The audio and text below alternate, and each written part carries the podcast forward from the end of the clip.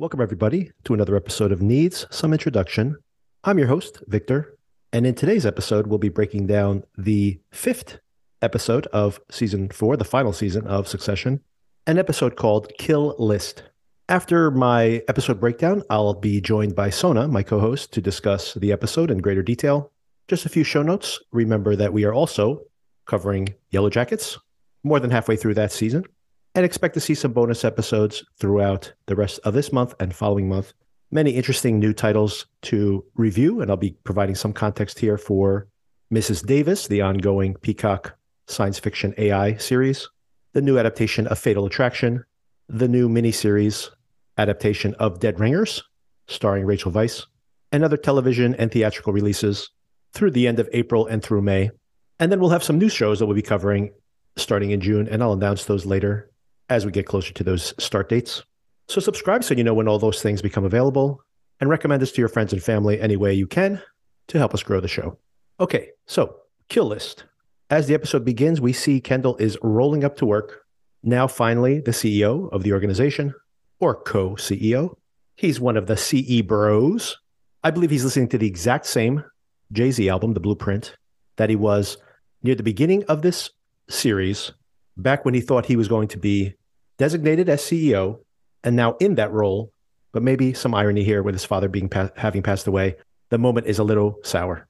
As I mentioned in last week's episode, there's a lot of mirroring happening here within these episodes, but also mirroring back to earlier episodes of the series itself.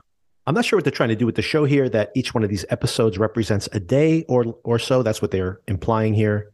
But the idea that we have Kendall showing up at the office just to check in and then is going to fly all the way to Sweden and then we see him in Sweden, this has got to be spanning multiple days. I mean, they not only have to travel many hours, they then obviously actually sleep and have a second day here. So this one day per episode mapping that they supposedly have implied for this show is not quite right. Although this is still a very compressed time period.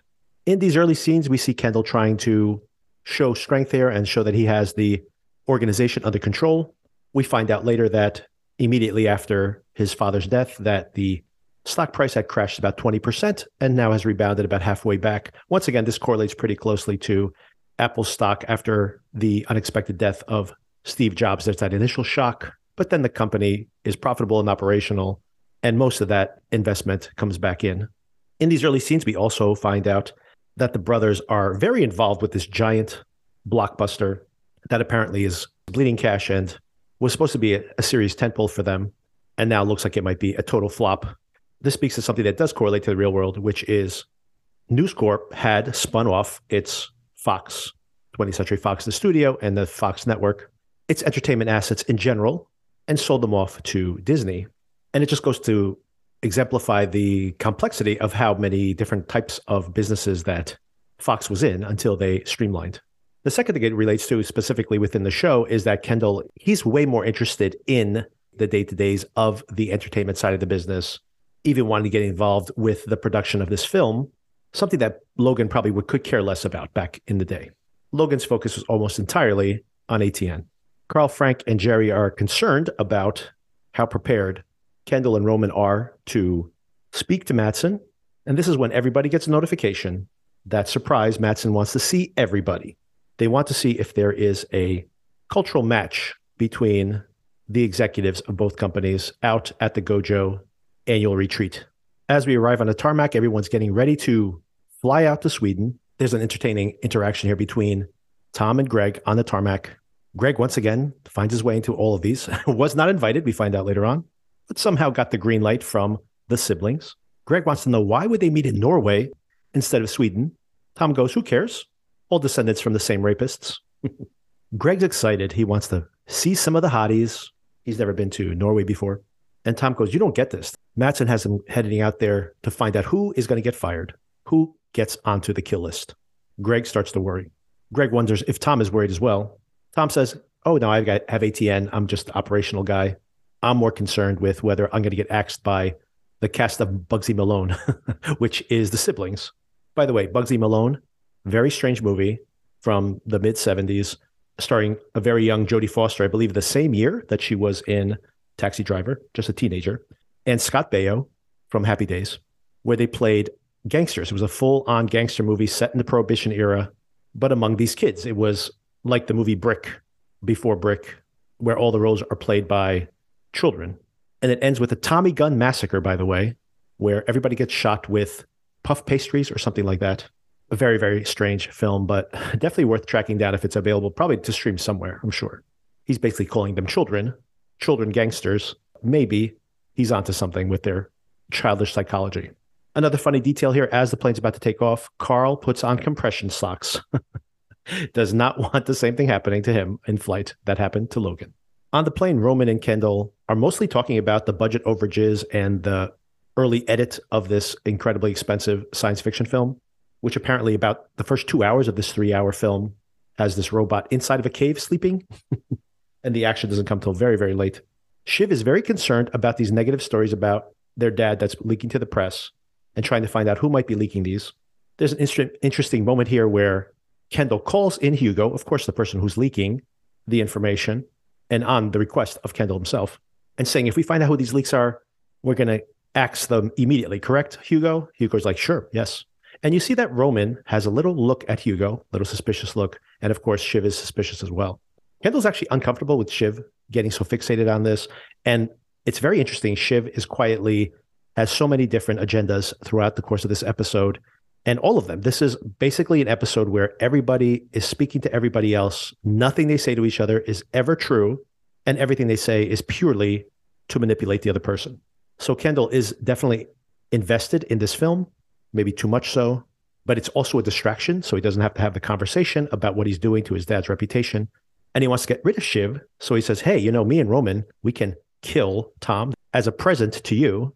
This cuts close to the bone. She doesn't want to admit the fact that she has this antagonism towards Tom. After all, she's the one who initiated the breakup, and this scares her off. But once again, it's a truth that masks a lie. Meanwhile, the executives are also doing their oppositional research on the Gojo executives, and they're very impressed by them and somewhat intimidated by them.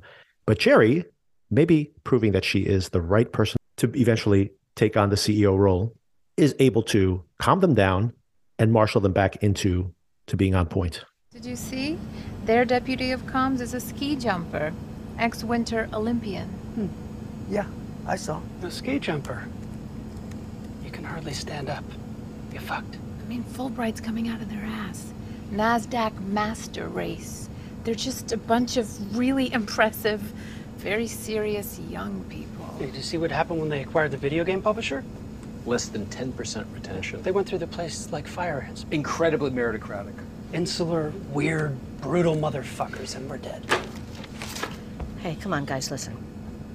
Sure, they're young and they're fit, but they're European. They're soft. Hammocked in their social security safety nets, sick on vacation mania and free healthcare. They may think they're Vikings, but we've been raised by wolves, exposed to a pathogen that goes by the name Logan Roy and they have no idea what's coming to them. Okay?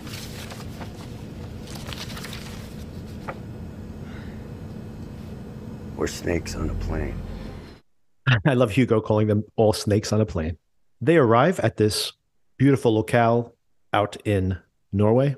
Shiv asks, What's the way to Chairman Matsson's re education camp?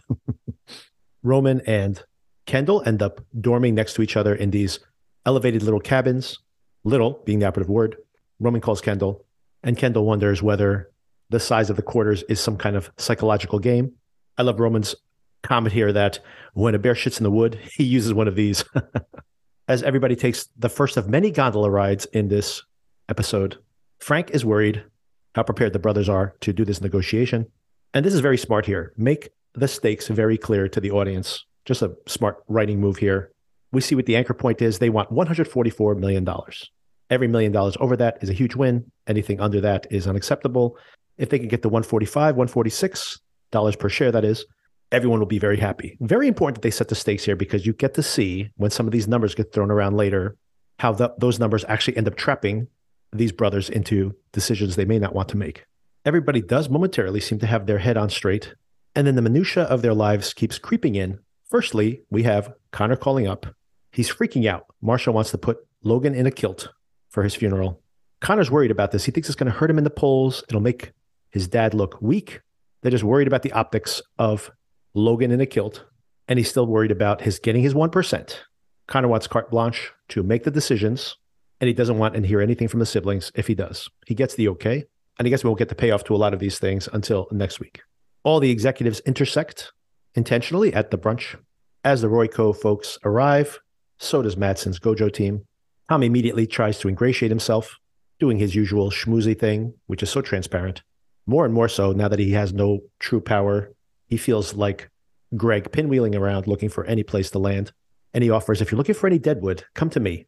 Although initially Hugo was psyched out by this skier being in his comparable role, he now starts to think, hey, he blew it. He lost his opportunity to win that medal. Maybe he doesn't perform well under pressure. I also really find this entertaining that despite setting himself up as maybe having the upper hand here, he ends up getting humiliated by the fact that everybody just piles their food onto his plate, which makes him look like he's just greedily hoarding carbs at the brunch. And I do wonder if this is what gets him fired by the end. It certainly didn't help. Matsson is playing so many games here, and he obviously is much better at it and enjoys it so much more than Kendall, for example. And Roman maybe could have gone mano a mano with him, but is still just decimated by the death of his dad. But one of the first of many manipulations here, Matsson shows up very casually dressed and goes, Oh, look, you brought everybody to this negotiation? I just brought me. I just brought me. After he explicitly asked to see everybody. Matsson even takes away the fact that they're in this sensitive moment following the death of their dad by revealing here that he had found his dad after his suicide in his BMW, engine still running. At least that's what's implied here. And I assume it's true because they have a dossier on this guy. So they would have called him out if he's just like, well, that's disgusting to say that in this moment if it wasn't true. So I'm pretty sure this is actually true and pretty shocking. They also tease him on America's disinterest in soccer, saying, Hey, I heard your team did pretty good. Good job with, with your Kiki Ball team. Kendall does pretty well here initially, making fun of how ostentatious this locale is. It's like a wedding banquet hall for billionaires, he basically calls it out. But then Matsson immediately takes control once again with a very interesting strategy. Last week, I would have probably assumed he was going to try to lowball them given what's happened to the stock. But instead, he goes the other way. He makes them an offer if presented to the board. There's no way anyone would turn this down. Once again, what's that anchor point price? 144 he offers them 187. They literally are speechless. But of course, he wants ATN as well. ATN has to get folded back in. And he immediately starts pressuring them. Hey, I want a counteroffer. I want a counteroffer. What's your counter? What's your counter? The brothers at this moment are on opposite sides of this. Roman doesn't want to give up ATN. It's his dad's legacy. Kendall, maybe for a moment here at least, thinking, I could be out of this completely. I can make more money than I possibly could have imagined and be out of this thing finally and also thinking as the more business minded of these two, there's no going back from this. If I present this to the board, they're going to say yes, and the story's over. Also interesting here that Matsson does try to get in their heads momentarily when he says, I'm going to buy everything for one single dollar, making a joke, obviously, at that point, but then insulting them and saying that the asset is worth nothing without your dad, and then setting that expectation and then shocking them with that really high price. It's the rope a dope. They're punch drunk. They don't know what to say at this moment. And they need to take a breather, which is a smart thing to do. He tries to pressure them into saying yes right there in the moment, but they do take the pause. They need to run this by the boiled eggs, as um, Matsson referred to the, the old executives in the other room.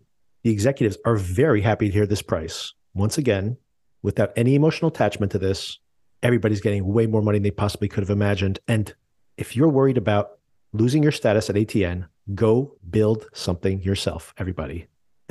Not knowing how the negotiation went, by the way. This happens multiple times here, maybe the running joke of the whole episode. They're like, You guys did an incredible job. Your dad would be so proud of you. Look at the price you got. what an incredible job you've done. The brothers are walking through the woods. They need to run this all by Shiv. And they're not idiots here, by the way. This is the right thought process they're making here. Is this a trap? Is Matsson trying to get them to agree to that price and then remove ATN in the 11th hour and then overprice ATN, which then drives the final price on the other assets down under 144 by subtracting the ATN price. So should they ask for even more and then the subtraction gets them back to that price just in case as a contingency? So they're asking the right questions. They are absolutely at this moment. When they catch up the Shiv, her first priority is the fact that she's found out that ATN has been coordinating with Mencken's, including him in the morning meetings, She's worried that ATN will lose its editorial credibility if they're coordinating with the Republican candidate. A couple of interesting points here. First of all, within the context of the show, she obviously is on the outside looking in, and she's been nitpicking even previously. She's been trying to find things to complain about because she knows that she really is the one in the weakened position here without the actual role of CEO. And in the real world correlation, this is something that Fox News got caught up in when they were coordinating with the Trump administration before the election, basically coordinating with the Republican National Committee for talking points on their TV shows and news coverage. And similarly, some folks were complaining that Fox was losing its status as a legitimate news source. Although the question remains if that was ever their intention. And similarly, here, did Logan ever want to appear as being unbiased, or did he want to be a kingmaker and everybody kind of knew his agenda? Very interesting here that Shiv ends up having a pretty powerful, maybe realignment with the future of the company. And maybe that's something that indicates a direction for the future. Because in this moment, when they run it by her and say, hey, what do you want to do? She says, sure, get rid of it, sell it all. I don't care. You think he's just trying to fuck with us? He actually wants ATN, or is this a move so that we have to subtract and he goes low? Who cares? What do we want? Well, we want to keep it, right? We do Dad's deal, keep ATN, we add PGN, and you, me, and Shiv, you know, the three fucking tears. Hey, Uh, so I just got a bad rumor in my ears. What is uh, it? Apparently ATN has an open line to Jeryd Mencken's campaign team, and they're just dialed in on editorial morning conference. Did you know that? uh, I did not know that. Bro, if this comes out, this blows any credibility. Ooh, yep, That's not okay, yeah. Rum. Yeah, I don't know. Fucking Cyd. Cyd's in operational charge. It's a mutual back scratch. Rome, even Dad had a line. Look, Shiv, we can, we should, we should get into that. It's not okay, but, uh, but we do need to focus. Big picture, we should discuss what do we think on ATN folded back in. Uh, ATN back Yeah. in? Fuck. Uh, well then, yeah, sure, fine, get rid of it. It's a toxic asset. Uh, it's also Dad's pride and joy he died trying to keep. Yeah, well, let's just keep one of his old sweaters. Less racist. You know, there's leverage in not looking too thirsty. Yeah. He needs to know that if there's no deal, we're good, we survive, thrive. But do we? And can we? Well, Ken and I have been doing a pretty good job. In the last 24 hours. Price stabilized. Markets seem to like us. Yeah, the market's like that you're selling to Matsson. Once again, the two sided agenda of everybody in this show. Shiv's decision making here, she's on the outside looking in. She's taking everything overly personal. She also doesn't like legitimately this potentially fascist candidate may win the presidency. All these things are bothering her. If she can't be the CEO, if she can't run the business herself, something she probably still does want to some extent, she's probably more than happy to just walk away, take the money, and run. Meanwhile, as everybody's powwowing around the fire pits and mingling, there's all these conversations going, trying to figure out what is actually going on, how much of this is real, how much of it is negotiation. Tom has sent Greg out to schmooze among the youngsters and come back with any kind of rumors that might be able to be helpful. Tom offers up that the rumor is that when Matsson hooks up, he puts in headphones and listens to podcasts and just lays back and lets his partner do all the work. First of all, this is a very well known rumor about a very famous actor. I won't get into gossip here if you don't know who it is, but very, very famous actor. Tom thinks, well, how does that help me in any way? And he basically tells Greg that he's going in, he's going to make a move. But if he needs Greg to come in as a punching bag, he'll give him a sign. While Tom is trying to get into that inner circle, Greg goes and circles with the siblings. He's trying to give him a new name, the quad, the quad agenda, the family. He comes up with a bunch of these different names that he's trying to make them stick. Tom is so desperate in this interaction, trying to schmooze Matsson. And he mentions, you know what? We were just discussing, will France make it? No, he doesn't mean soccer. he means, will France survive as a nation, considering all their internal strife? Tom, not up on his international political situation, but comes up with probably an earnest assessment of America's concern with France's fortunes. He basically says the US doesn't give a fuck, probably true. And we have our own. We'll build another one if we need to. This is when he signals for Greg to come in. Greg gets brought into the conversation and actually says, you know what? He knows a little bit about this. He's not willing, actually, at this moment, importantly, I think, to just to put up with Tom's shit. This gets both of them mocked by Matsson, and they start speaking in Swedish, mocking them twice over. He says, Who is this guy anyway? Are you were you on my list? And they start making fun of them. Oh, do you think they're all related? Maybe everybody here is related. Kendall does take an affront to this, and Matsson apologizes, but says, Hey, we're just passing the time until you come up with a counter offer. Kendall goes, Oh, you want to do this right now? Let's do it right now. He says, Dad's original deal was no ATN. So that stands. No ATN. We think you're going to mismanage it. You don't know you're buying. And we are still doing 50 50 cash and stock. So if you drive down the company, it hurts our bottom line. So the answer is no. This is where Kendall, who up until this point, I think is willing to make fold ATN in, and Roman's the holdout, really, where Matsson starts to play Kendall here, but maybe in the wrong way. Matsson says, We think that there's a way back for ATN, a way back. Kendall starts to bristle. Oh, a way back for our hugely successful and influential news operation? Matsson says, I think there's a way we make this brand huge, not just geared at angry old people. There's a limit to the audience for angry old people. You make it gray, as he describes it, Bloomberg, cheap and huge. I do like all of Matsson's assessment here. Kendall saying, You don't know what you're buying. You don't understand how this thing works.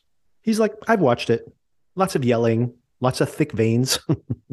also, when Kendall was pushing back about, You don't know what you're buying. You don't know what this brand actually is. Matsson goes, Oh, yeah, I like your Vaulter deal. Remember Vaulter? Two critiques there of Kendall. One, that the Vaulter deal did not pay off. And two, that in buying Vaulter or trying to buy Vaulter, Kendall was making the same assessment. Didn't he say the exact same things at that point that ATN was too focused on maintaining loyalty among this limited audience? And this is when things go from bad to worse. Kendall goes, We are a trusted brand. Matsson says, You're a parts shop. You have good parts and a bad brand. Honestly, we're concerned about the fit, about your vision. And with half our value coming in stock, 50 50 split, we stand to lose a lot of value if you screw it up. So Nope. it's complicated. It's not complicated. I've seen it. It's uh, it's uh, it's a lot of yelling. Small men, big veins. Fat wallets. Sure, but long term, I don't think news for angry old people works. I don't. I would fold it in, fat pipe that shit, make it more Bloomberg gray. You know, simple, cheap, huge. IKEA to fuck. Dude, I gotta say, I think maybe you don't understand what you're buying. Oh. And maybe that's why there's a disconnect here on Oh. value. Sure, lecture me, Vaulter guy. Hey, took a big swing. If you look at experiences, you look at the high ceiling on parks, cruises, IP turboed residential from a trusted brand. Did you call it a trusted brand? Yeah. Yeah. Yeah. No, no. It's a parts shop. Good parts, yes. Bad brand. Gotta say, I just think fundamentally you're wrong. Yeah, well, I don't care what you think. You're a tribute band. We okay? Yeah, we're okay. We're okay. I'm just trying to make you fucking rich.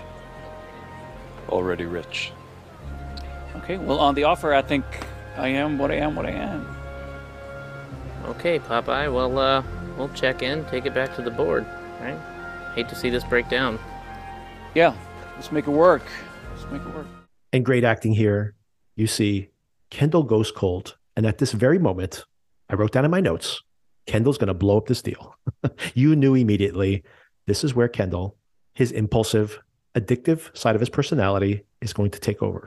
Now, Matsson definitely wins the day here, but you have to wonder if he could have done it at a lower price. Not only insulting the brand that their dad built, but then saying, I don't care what you think. You're a tribute band. And then trying to simplify it all, saying, Hey, look, I'm just trying to make you guys rich. and Kendall's response here, so great. Already rich. Absolutely true. We've said this multiple times during our recaps here. It's a fundamental aspect that this is all funny money. When you're already this rich, what is the point of any of this? And maybe it's just the game that ever matters. Shiv, who's been observing all of this, immediately can feel the temperature change within Kendall. They start to feel like this deal is at risk. They take a break. Everybody decides to sauna. I like Frank describing this as Peking duck hanging in the window. all these men in an open sauna, sweating for everybody to watch. Maybe I'm second guessing too much, but I start feeling like everything Matsson's doing is a performance or just a game. Maybe it's just a way for him to keep himself entertained. He does have this awkward interaction with Ebba. She makes some joke that it's all going in my book or he's going to pay me off handsomely if I ever leave the company. And it's as if he's intentionally introducing Shiv here, who he's connected with again at this lunch event, to meet Ebba briefly. Once again, is this just is this legitimate what's going to happen later, or is this purely a manipulation? Shiv also bristles a little bit at Matsson feeling out is the deal there? She just says, What am I, the messenger girl? Once again, honestly, what is on her mind? But like her dad, speaking her mind and not necessarily trying to play an agenda and seeing if that works politically. So, over the course of this episode, maybe we see Shiv become more savvy about how she uses her obtuseness here. That night, Kendall and Roman are talking. He asks, What would dad do in this situation? Whatever he wants to. And as was kind of hinted at during those interactions with Matsson, Kendall is ready to blow this whole thing up. Roman's uncomfortable with folding ATN into the deal, so he reluctantly goes along with this as well. It seems like he'd rather blow up the deal then lose ATN. They speculate on to what, as to whether they should bring Shiv into the conversation, call her by her child nickname. I just think. What? Can Pinky dance? I mean, no, obviously not, but You like it though. Go from fucking weekend warriors to Boston full time. hmm, it's dad's deal.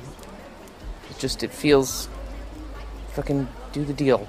Finish his breakfast, you know. I don't know. What do you think he would do?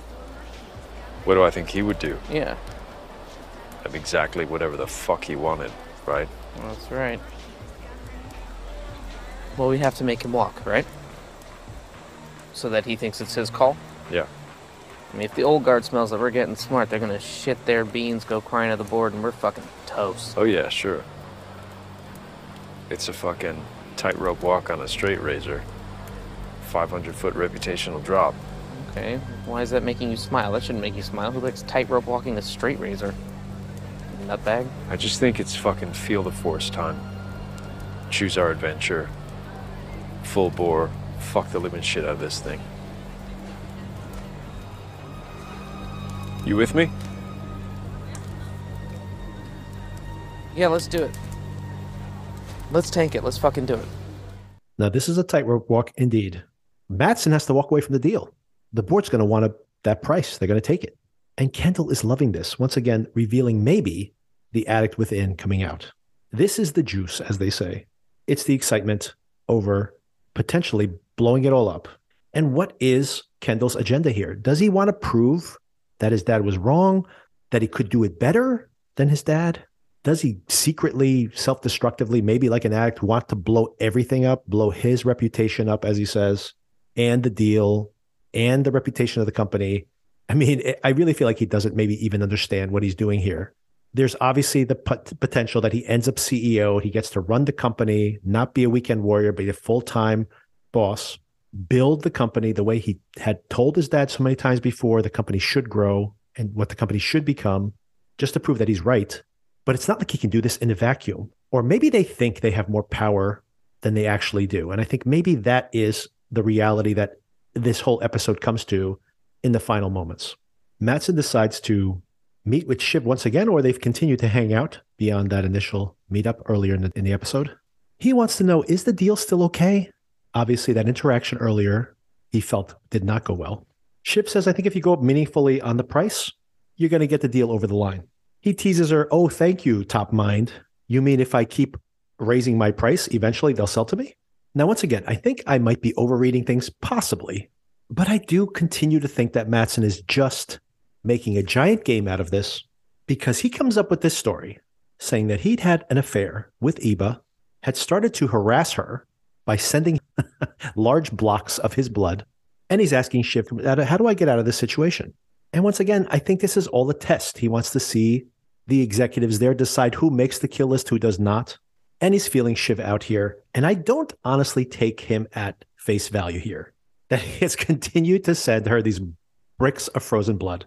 And he's like, I just like deny the whole thing if it comes out in the public, right? Shiv says, I don't know, considering she has all this blood product of yours. it would be a little hard to deny it at this point.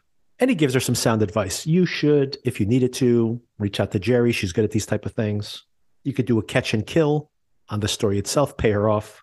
Do not fire her. Absolutely do not fire her. So once again, is he looking at Shiv as being a potentially a good ally here long term? But of course, in this moment, against her brothers. And once again, I wonder if he's testing. I'm sure they all have dossiers on each other. Are there rumors that she might be pregnant?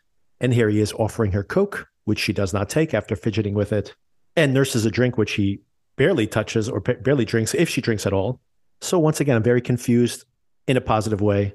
Is this all an act to feel out Shiv and feel out the executives based on her answers? And then feeling out the brothers, does he get a sense that she's had this conversation with them? Is she trustworthy or has she communicated any of this to them? Or, I honestly thought at this moment, is he trying to blow up the deal? Why would you, about to make this purchase, reveal all this information to, to Shiv?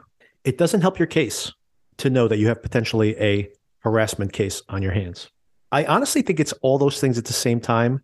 This is all Matsson just being a chaos agent and seeing how it feels. He's just feeling out the deal. How does this feel after each one of these antagonisms that he performs?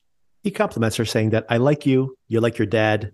She takes all that in, obviously, all the problems she had with her dad. It's a very important moment here in the show, I think, because it shows her duality. She hated her dad, she loved her dad. She aspired to be like him. She's afraid that she's like him. Kendall and Roman roll out Operation Blow Up the Deal. They tell Greg he's going to leak information about the bad blood that's going on, bad chemistry at the retreat, and plan to show a preview, a rough cut of the terrible three hour sleeping robot movie. But to the executives, they seem confident about making the deal. Kendall and Roman meet with the executives, the other executives. They're worried about their messaging, but 146 for the business without ATN, the original deal, or some crazy premium if they want to fold in ATN. They seem relatively comfortable with this. And Roman and Kendall head up on that gondola one more time to the top of the mountain for our next negotiation scene. Before then, we have this really interesting interaction between Shiv and Tom. What are you doing? What are you doing? What are you doing? I'm helping you, Tom. This is why people don't take you seriously, because your shoes are so fucking white. Ow! Your earlobes are thick and chewy. What the fuck? Yeah, like barnacle meat. How was your little chat with Lucas? It was good. Yeah? I mean, he's boring, but he's very conventionally attractive. He's broad. I used to think you were broad, but you're, you know, compared to him, you're wiry. A few funny things here. One, Tom's need to impress, very concerned about his perfect white sneakers.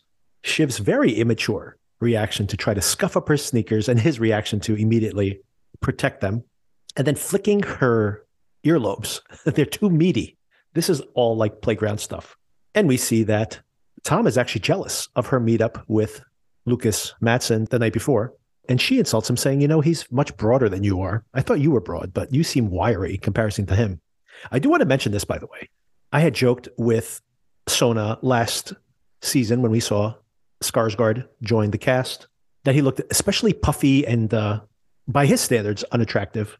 And in these episodes recently, he seems very fit. I know he got into very good shape for making that film, The Northman. And it's as if he preserved his trimmer and more muscular physique in a way to almost intimidate them, make him even more imposing. He's already taller than they are and much broader, as uh, Shiv mentions here, using his physical dominance, his Vikingness to intimidate these smaller people. Once again on that gondola ride, once again communicating with Connor, Roman receives a text of his father's body, I assume in the casket. And this begins to unravel Roman. When they get to the mountaintop, they are so transparently trying to sell this. You don't want ATN. They so transparently are trying to blow up this deal at this point, and Matsson sees right through them. He calls them, What are you, Scooby Doo? Like, how immature are you? You think I can't see through this? This showing me the rough cut of the movie, talking about all the problems you have with the, the cruise lines and all the, the logistics of the company. And he's saying, We need this deal done immediately. And Kendall's being like, Yeah, yeah, immediately, but but slow. But you know, slow. He's like, You don't think I see what you're doing here? And speaking of mirroring scenes here, we have Matsson again urinating in front of them, recalling that scene all the way back in season three, I guess it was now, where Roman and Matsson bonded by the urinals. And what finally sets off Roman, first he calls his dad a prick. Not sure his dad would take offense to that, by the way, but Rome does. He says, Your dad would be ashamed of you Do I need to go around you? Do I need to talk to the olds?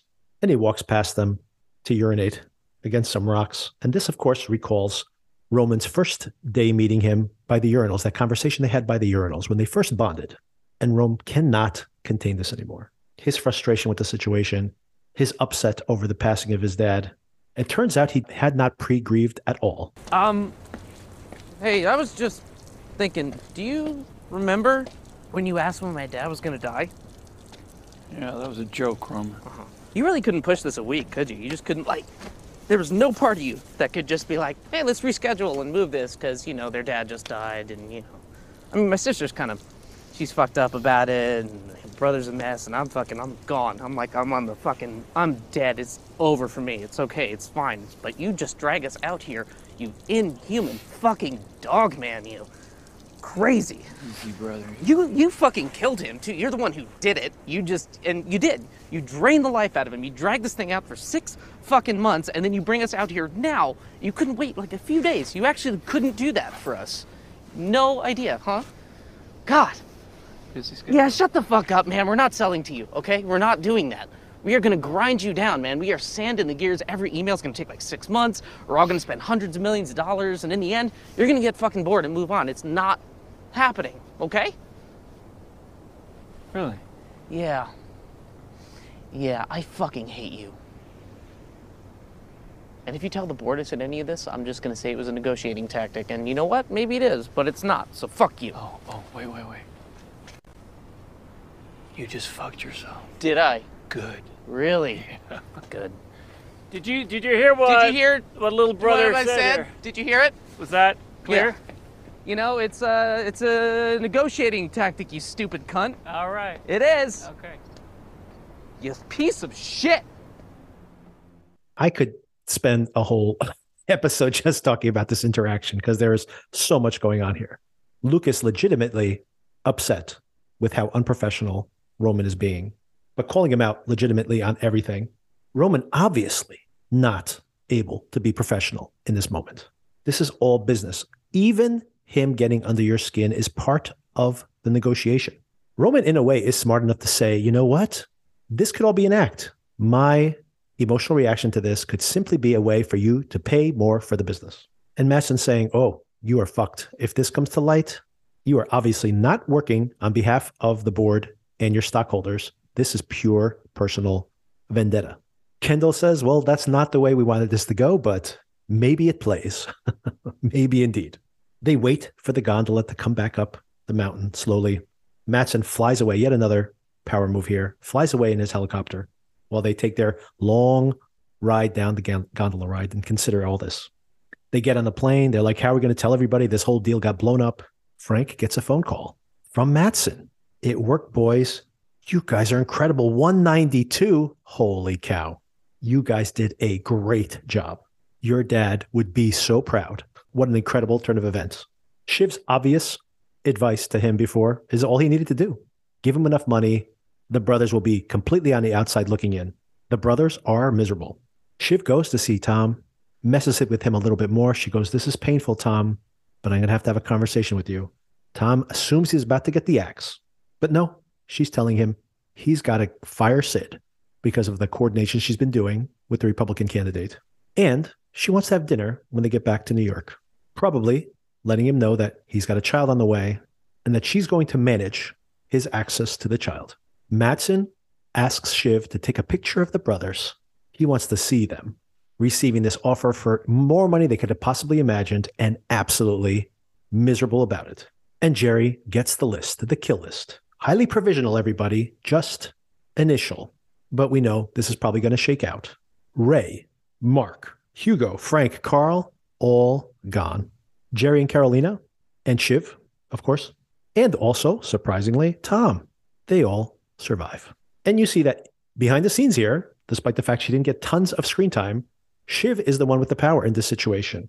Everybody Shiv sheds some light on, or Tom being associated to her, survived. And everybody, everybody else is gone, except for the co CEOs who are licking their wounds and once again on the outs, despite retaining momentarily their titles. And that's the kill list, and that's the end of the episode. Next week, we see some scenes. Matsson's doing some kind of event, probably to introduce him as the new owner of the company. And Kendall's pulling some kind of ego trip or maybe trying to blow up the event, but I'm not sure this deal can be blown up at this point. I think we're starting to see thematically maybe the core theme of the show at this point that it simply is impossible for these people to be happy even when they get what they want. There's also something very satisfying to see that these siblings and their dad has taught them this that he can't be pushed around. This company is so powerful, so untouchable that they get to push around everybody else. But really, behind the scenes, Logan has slowly, even when he was alive, obviously, had lost more and more control of the company. He wasn't the majority holder anymore. He wasn't, even he and the family were not the majority stakeholders anymore by the end. So, this idea that Roman, for example, thinks he can just make a decision I'm not selling to you, game over, is betrayed here. In the end, Matsson has so much more money, their stock is so much more valuable than the Royco stock that he can easily increase the price by 5%, by 10%. And it doesn't necessarily hurt his bottom line that much.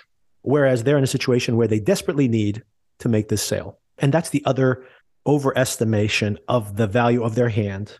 They think they can make this unilateral decision. The reality is someone else will buy the company. The reality is the board will vote for the better price. They'll just take the money and run. The reality is that Joe Schmo, person who owns the stock as part of their portfolio, will sell it to get a good price and cash out. And if ATN goes away or changes its programming, they stop being this red meat for these conservatives. They'll simply start shifting over to Breitbart or to OAN or to some of these new right wing media startups, which is already happening. So their assumption that they are so untouchable when they are just a company that's being sold at the highest price is such a rude awakening for them. And I find it really satisfying in this moment. So, yes, I'm really, really interested now to think what is the rest of the show going to be? How are they going to tie in the election thematically? Not only like just showing the election results, which is somewhat interesting, but how does that dovetail with the themes of this power struggle for the company itself? So, I'm very interested to see that. And of course, to see how this shakes out with Matsson. I honestly don't know how they could possibly blow things up now, even if they wanted to even if Kendall throws himself under the bus and says, Look, you don't want to buy this company. Look at this terrible thing I did. Even if he outs his own skeletons, the death of that waiter at Shiv's wedding, even if he somehow thinks he can blow up the deal, the simple fact is that Matsson is going to buy the company. So who cares about the Roy siblings? They won't matter anymore. And if there is some plot internally to uncover all of the scandals that have been buried for years, decades from within the company, this will simply just drive down the value of the company, and Matsson or someone else will simply buy the most attractive parts and strip the thing down to nothing. So, yeah, it looks like Roman and Kendall are pretty much screwed and stuck in this situation. But I'm sure there are other twists to come, and I don't know what they are, which is very exciting. And we'll all know in the next five weeks because there are only five episodes left. What a thrilling prospect.